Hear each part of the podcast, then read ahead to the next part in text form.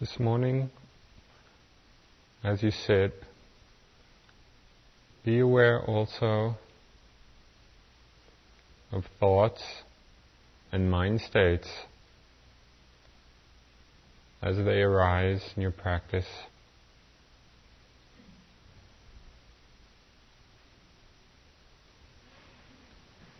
Being with them not as obstacles or distractions, but as objects of meditation, as parts of experience to be investigated and noticed. As you're sitting and paying attention to the breath, feeling the sensations, the in and out, or rise and fall, noticing predominant sensations as they arise in the body, and noticing carefully the arising of thoughts or words in the mind, or moods or feelings.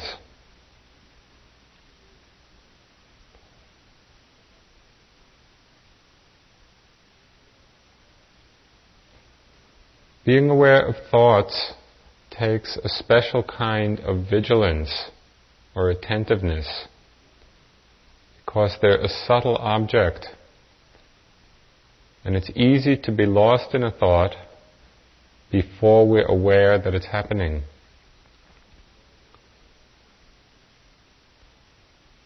In practicing mindfulness of thoughts and feelings, make the mental note at whatever point you become aware that it's happening. Sometimes you'll be aware of a thought after it's already completed, you'll be aware that you were thinking. Sometimes you can be aware of the thought in the middle of it. It's as if you wake up from it. When the mind is quite clear, you can be aware of thoughts just as they arise, the very beginning of the thought. When the mind is very silent, you can be aware of the intention to think. At whatever point you notice, whether it's after it's completed or at the very beginning, at that point of noticing, make the note of thinking. That mental note done in a soft and gentle way will reinforce the quality of mindfulness and awareness with respect to thought as an object. Take care not to add to the noticing of thought a judgment about it. Neither a judgment about the content of the thought, nor a judgment about the fact of thinking. Rather, the simple, bare attention, bare awareness of the fact that that object of experience has arisen. Become aware of how thoughts arise and pass away.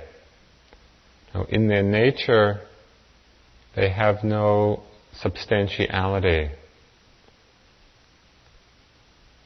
They're like mind bubbles arising and vanishing in the mind.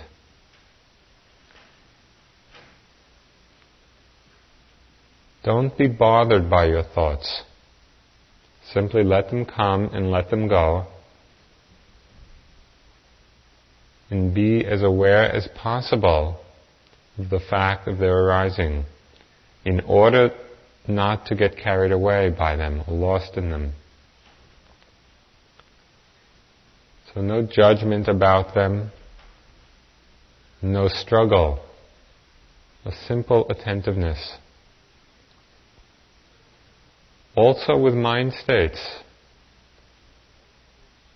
like restlessness or boredom or sleepiness or desire or happiness or interest. Whatever mood or mind state becomes very strong should be made the object of your attention.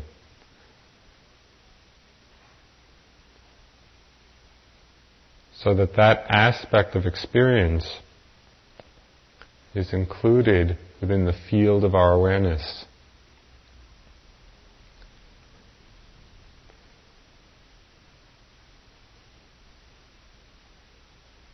These mind states sometimes are even more difficult to notice than thoughts because they arise in the mind without a very definite beginning and end. Their boundaries are not so clear. The moods or emotions or mind states are more amorphous or cloud-like. Yet it's very important to pay attention to them because without an awareness of the different mind states or emotions that arise in practice, we unconsciously identify with them and they become this unconscious filter on our experience. As if we're viewing or experiencing different aspects of our life, whether the breath or sensations or sights or sounds, through the filter of these mental states. As we become aware and sensitive to the presence of different moods or emotions or mind states as they arise, they no longer are these unconscious filters. And we see that those too are simply other aspects of mind arising and vanishing.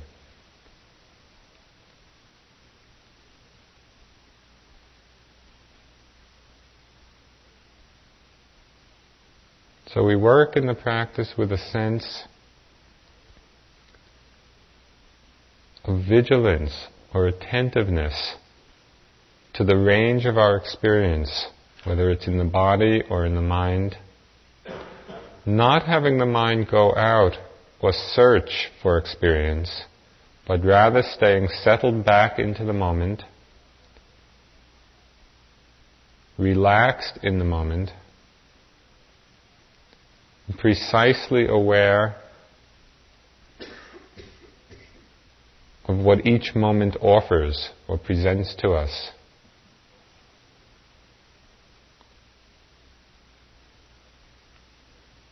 If you find that the mind is getting confused or scattered, you don't know exactly what to attend to, notice that that's happening. Make the note of confusion or scatteredness, and then come back and work with the breath. Becoming centered in the feeling of the in out or rise and fall. When again the attention feels somewhat centered and concentrated, open up the scope of awareness to include the range of objects that may arise. Breath, sensations, thoughts, different mental states. Allowing the mind to go from one to the other with a gentle rhythm staying relaxed, staying soft, staying settled back into the moment with a simple and direct awareness of each moment's experience.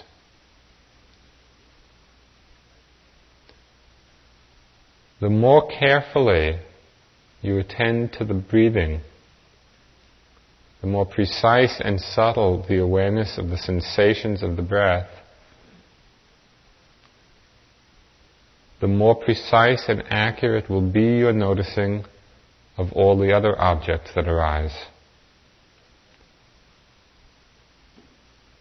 So work with the balance of being soft, allowing, and precise at the same time.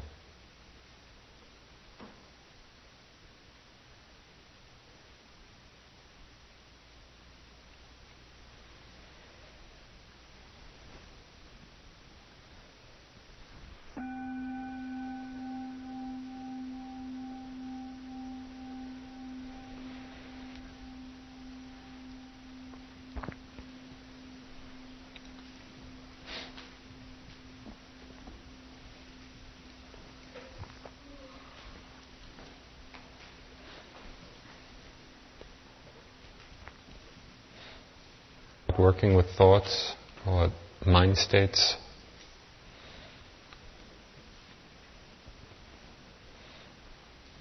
You mentioned that at some point you may get to a place where you can choose your thoughts. Is that what you said? I said that when the mind is very silent, sometimes you can be aware of the intention to think before the thought is actually verbalized in the mind.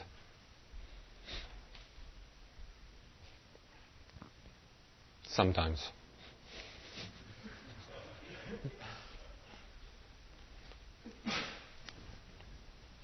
But one is, has to do with not uh, condemning the thought. I find that they pretty well all vanish when I maybe this point. That say again. They pretty well. Uh, it, it has to do with not condemning the, the thinking itself. Because they all seem to be vanishing when I, when I note and think. Right. The The, other has to do with, with a lot of the thoughts being about meditation, about am I doing this right or shall I, and then they drift off and they end up somewhere right. like fuzzy. Okay. Uh, the fact that they vanish as you notice them is not particularly related to condemning them. The condemning. Um, in fact, for the most part, as you notice the thoughts, you will see that they vanish because you're not feeding them with your identification with them. The thing that keeps most thoughts going is that we get lost in them and that identified involvement is what feeds it. So as you become mindful of it and are not lost in the thought, the natural process of that will be that the thought vanishes. That's different than condemning. Condemning thoughts means that the thought comes into the mind. One manifestation of condemning would be thinking, thinking, thinking. You know, when you use the mental note as a as a sledgehammer.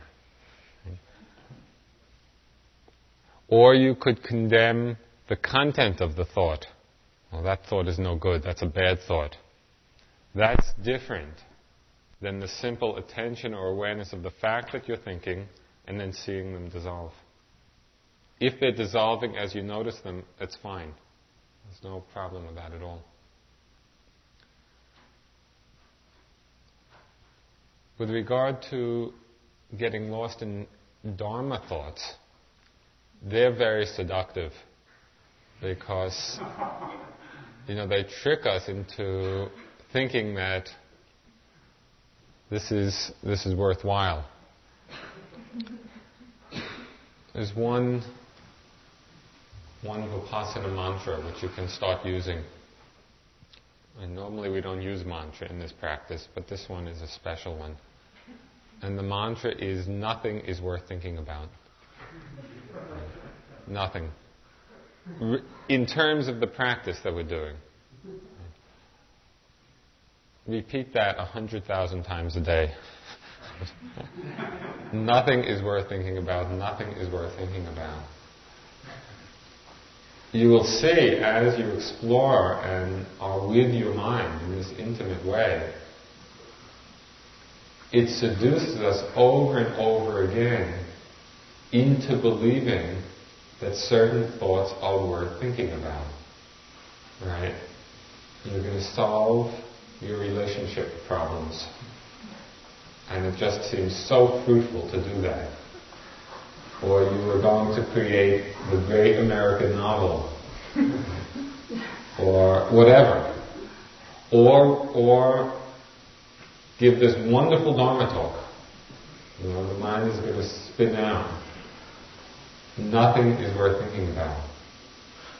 Because what we're aiming for in the practice, the direction of the practice, is to see more and more precisely and microscopically the arising and passing of phenomena. Until the perception is so refined that we see this process of mind and body as just this momentary coming into being and vanishing of all phenomena. That's the jump from the content of things to the process. We're more interested in becoming aware of the process, that is, the process of momentary change, rather than the content of what it is that's happening. And it's because of that, that emphasis, that nothing is worth thinking about. So you have to be you have to be watchful. You will find as you become more familiar with your mind patterns that there are particular patterns of thought which catch you again and again. And for different of us, different patterns are strong. Some people have a very strong planning mind and are just planning all the time. Some people have a strong judging mind or a strong commenting. In this case, it's the Dharma tape that's strong. So you have to be very vigilant particularly for the tapes in the mind that are strongly habituated. So you're very watchful. As soon as you see that tape coming, you could make a specific note. Right? Instead of simply thinking, thinking, you could, you could make the note planning, judging, commenting, Dharma talking. Is that clear to you?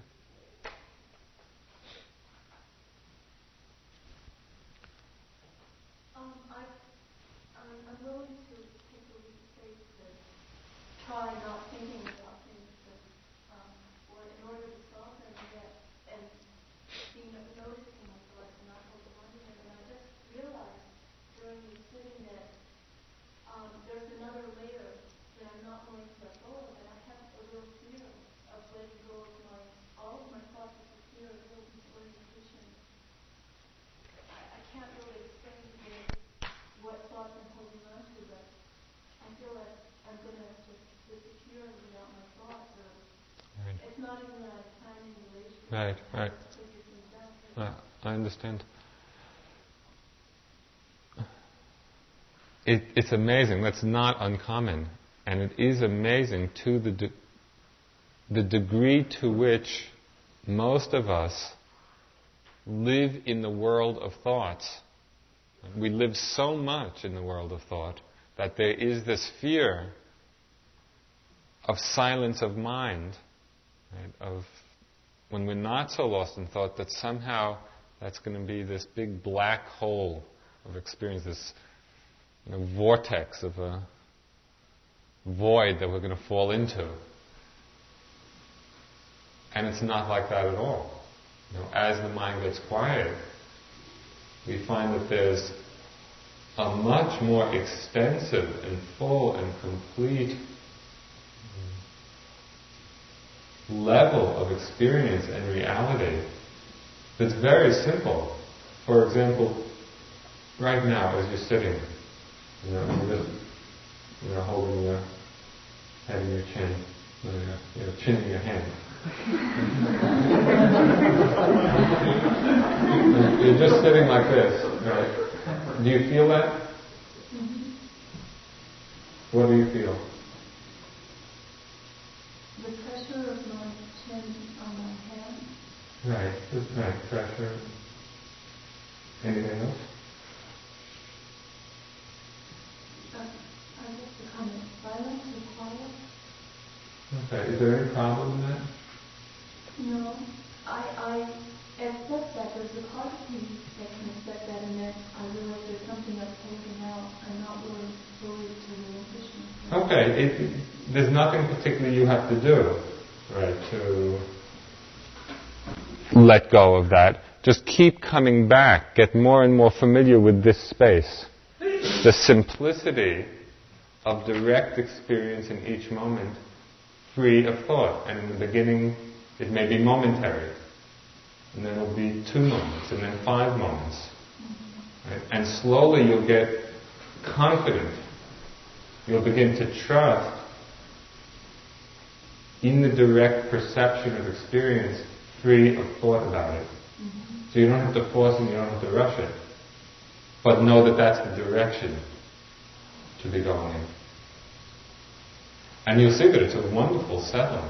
It's so nice to stop thinking about things, you know, even for a little while. Just to clarify something that's easily misunderstood, do not take thought as being a problem. And it's not even to get rid of thoughts. The practice is not to get lost in thought. And so you shouldn't, you shouldn't sit and struggle with the sense of trying to keep thoughts away. Because then again you get involved in a tension and a struggle. It's just to sit and be open and relaxed and very attentive so that when thought arises, you can be with it just like a sensation or a sound or the breath. It's another object of experience to see arise and pass. Suzuki Roshi talks in his book, he says, don't be bothered by your thoughts. Let them come and go. But to do that takes uh, it takes a sensitivity to them. It takes an awareness, so that we're not simply caught up again and again.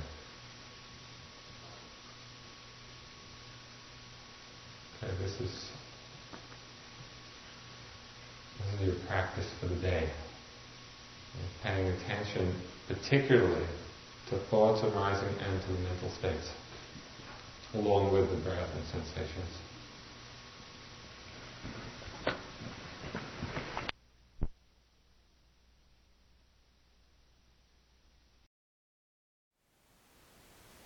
Thank you for listening. To learn how you can support the teachers and Dharma Seed, please visit dharmaseed.org slash donate.